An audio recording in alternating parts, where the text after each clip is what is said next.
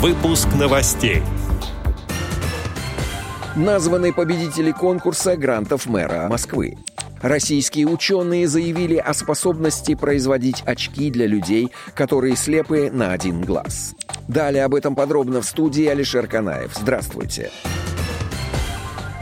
Сайт «Планета сегодня» сообщает, научно-производственная корпорация системы прецизионного приборостроения представила эскиз и проект по созданию технологичных очков для слепых людей на один глаз. Выпуск первых очков-эмуляторов для полноценного зрения запланирован через 6 месяцев с даты первых инвестиций в проект. Корпорация СПП отмечает о необходимости согласовать разработку с Роскосмосом и внести его в инвестиционную определенную программу. По задумке специалистов, в очки будет установлена камера со стороны незрячего глаза, которая будет перемещаться одновременно со зрачком здорового глаза. Очевидно, что будет размещен датчик перемещения зрачка со стороны здорового зрительного органа. В линзу зрячего глаза будет вмонтирован монитор, который будет передавать синхронизированное изображение. Планируется уместить в непрозрачной линзе микропроцессорный компьютер,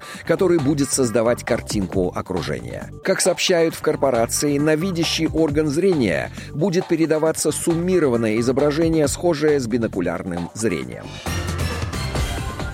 Названные победители конкурса грантов мэра Москвы. Их 172. А всего в 2021 году в конкурсе участвовали 799 некоммерческих организаций, сообщает агентство социальной информации.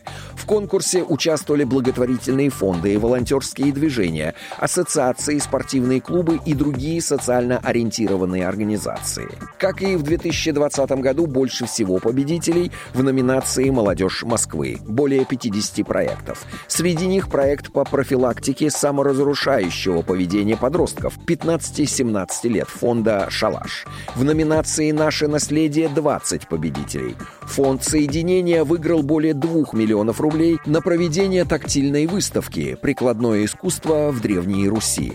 Она будет доступна для людей с нарушением зрения и слуха. 19 проектов выиграли в номинации «Семейная Москва». Финалист конкурса «Фонд «Подарок ангел» ангелу. На средства гранта будет разрабатываться сервис умного использования технических средств реабилитации.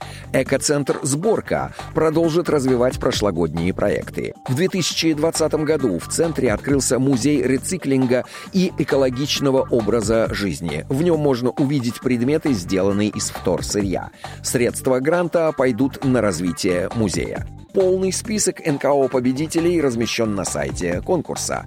Эксперты оценивали проекты по 10 критериям. Среди них актуальность и значимость проекта для жителей города, его потенциальная эффективность, уникальность предлагаемого решения и другие.